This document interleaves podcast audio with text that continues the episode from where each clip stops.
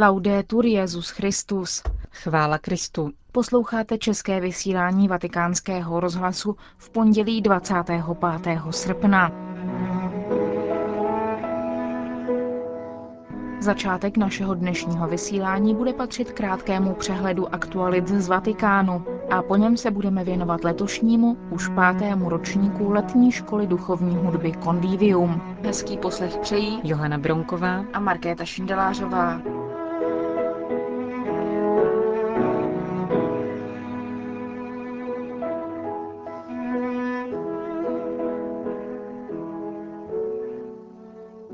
Zprávy vatikánského rozhlasu. Castel Gandolfo.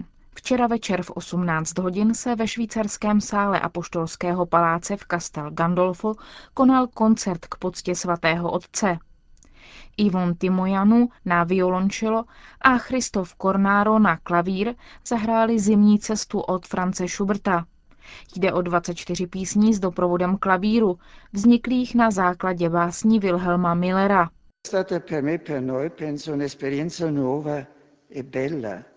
Byla to pro mě nová a krásná zkušenost vyslechnout si toto dílo ve verzi, kdy lidský hlas nahradilo violončelo.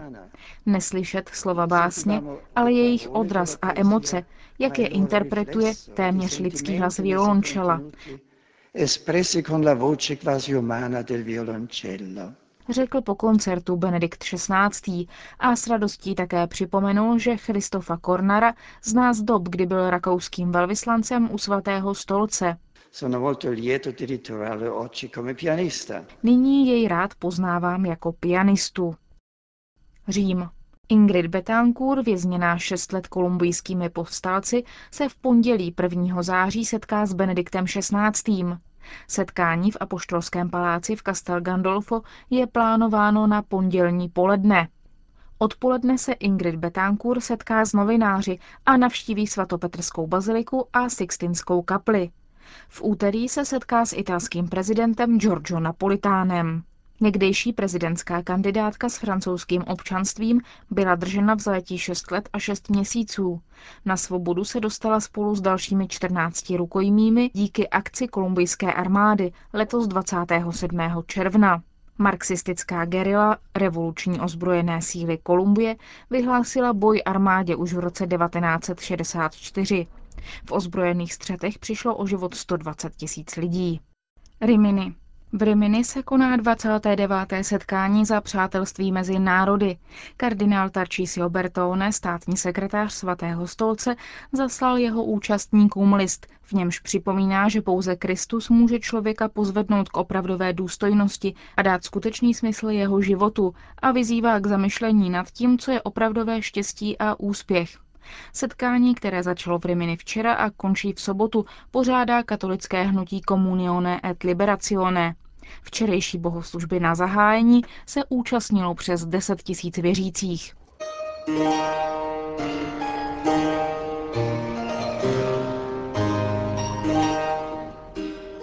Nahoře Matky Boží v Králíkách probíhala v uplynulém týdnu letní škola duchovní hudby Convivium – Mezi účastníky byli jak profesionální hudebníci, tak amatéři, zbormistři i ti, kdo si jen rádi zaspívají v kostele. Akci pořádala už po páté Společnost pro duchovní hudbu. O letošním ročníku, ale i o duchovní hudbě u nás obecněji jsme si povídali s jedním z iniciátorů konvívia, Pavlem Svobodou. The way to share Jak vznikla myšlenka založit letní školu duchovní hudby? Myšlenka založit letní školu duchovní hudby Convivium eh, vznikla mm, patrně eh, tak, eh, že já už asi přes 20 let jezdím na letní kurzy staré hudby do Valtic a nějak mě napadlo, že je vlastně škoda, že na úrovni hudby duchovní jsme nedali něco takového dohromady, tak jsme něco takového dohromady dali. Co je tedy cílem letní školy Convivium? Ty cíly jsou asi nejméně dva. První z nich je tedy eh, studovat duchovní hudbu v autentickém prostředí a druhý je asi takový obecnější, totiž dávat dohromady lidi stejné krevní skupiny. pro koho je určena? Ta letní škola duchovní hudby Convivium je určena pro kohokoliv, koho duchovní hudba zajímá a kdo ji prostě chce pěstovat. Není to vysloveně orientováno jen na chrámové hudebníky, protože je spousta souborů hudebních, které dělají třeba i výlučně duchovní hudbu a přesto v kostele nespívají, tak i pro ně je konvivium určeno. Co jim Convivium nabízí? Jaký je program a kdo jsou lektoři? Convivium nabízí za prvé společný gregoriánský základ. Od toho se odráží vlastně i každodenní program Convivia. A potom jsou to různé specializace podle toho, koho co zajímá. Je tady další pokračování gregoriánského chorálu na vyšší úrovni. Je tady třeba letos, jsou tady barokní písně české, je tady 20. století, nastudováváme letos mši od Alberta Tichého, v jiných ročnících se samozřejmě obsah těch tříd eh, mění, protože učitelé, lektoři nejsou stejní každý rok, tak, aby prostě to konvivium neskostnatělo. Zapomněl jsem ještě na dvě třídy. Eh, jedna z nich je varhaní třída, a druhá třída, která pomáhá zborovým zpěvákům, je vlastně takový hlasový servis učení pěvecké techniky. Kolik účastníků se asi sjíždí? My střídáme velké a malé konvivium. Letos je malé konvivium, to je tady tak k 80 účastníkům. Ten jiný ročník, ten druhý ročník velké konvivium, to je tak okolo 120 účastníků, tam je víc tříd, víc mezinárodních učitelů. Máte za těch pět let existence nějakou zpětnou vazbu, jak se rozvíjejí řady účastníků? Mění se nějak?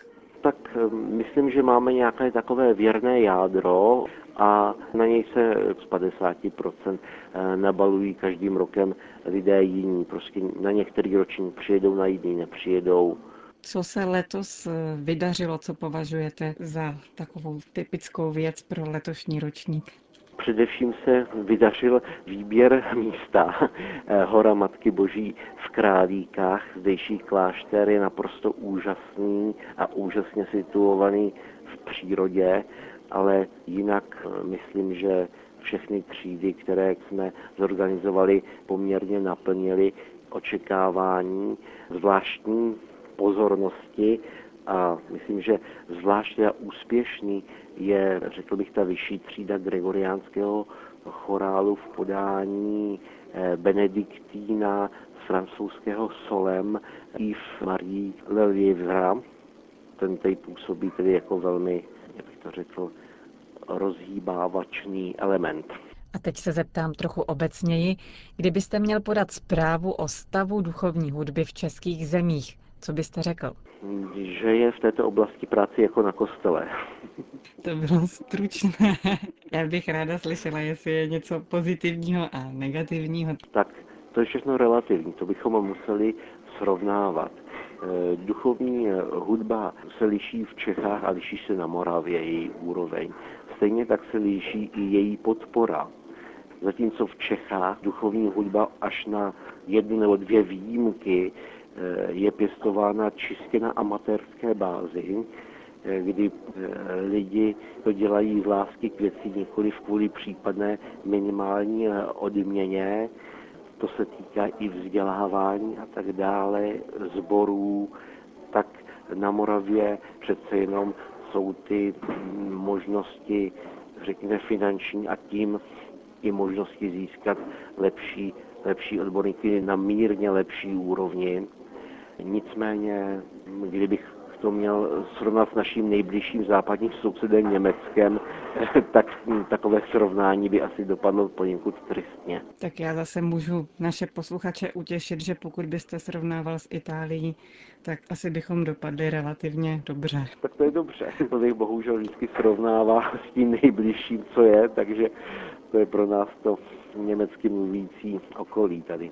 Můžeme tedy zájemce v řadách našich posluchačů pozvat na příští ročník Convivia. Na příštím konvíviu, na jeho koncepci začínáme pracovat. Bude to velké konvívium, dáli pán Bůh, tak bude opět v premonstránském klášteře v Želívy, ale o moc víc vám k tomu neřeknu, protože jednání s lektory jsou teprve na začátku. Říká Pavel Svoboda, iniciátor letních škol duchovní hudby Convivium.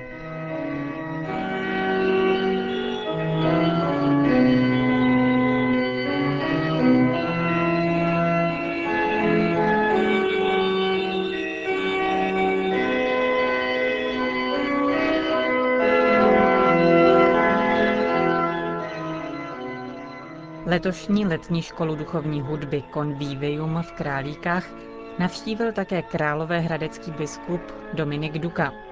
Několik otázek k situaci duchovní hudby u nás mu položil místopředseda Společnosti pro duchovní hudbu Jiří Kup.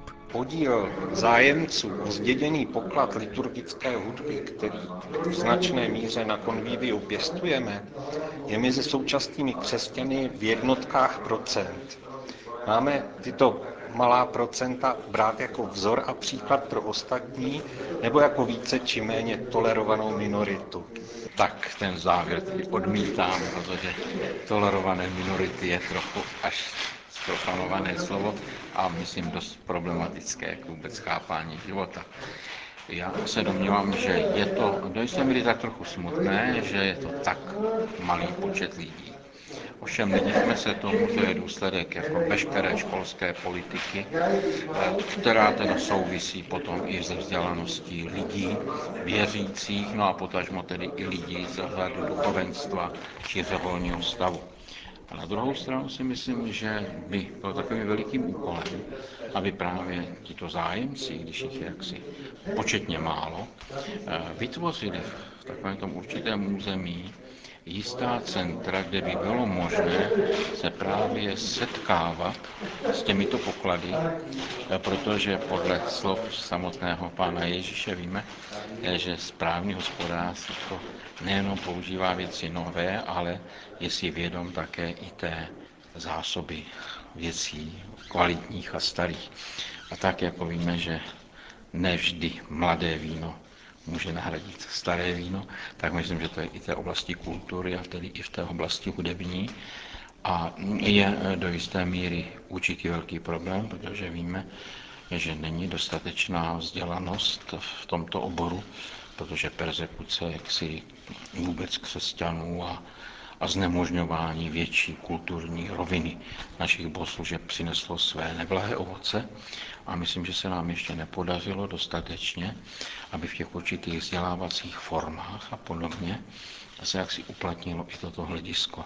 Možná, že je to taky otázka pedagogická, jak postupnými kůčky vlastně seznamovat především mladou generaci s tímto pokladem. A asi by stálo za to, aby i vaše iniciativa se zaměřila na taková tady jezdecní setkání mládeže a podobně, kde byste také mohli, jak si bych řekl, určitým způsobem prezentovat tyto poklady, aby nedocházelo k takové potom jednostrannosti, kde velká část tedy touží nejenom po nové tvorbě, ale po určitých takových, bych řekl, módních vlivech, které také pronikají do duchovní hudby. S biskupem Dominikem Dukou rozmlouval Jiří Kup, místo předseda Společnosti pro duchovní hudbu.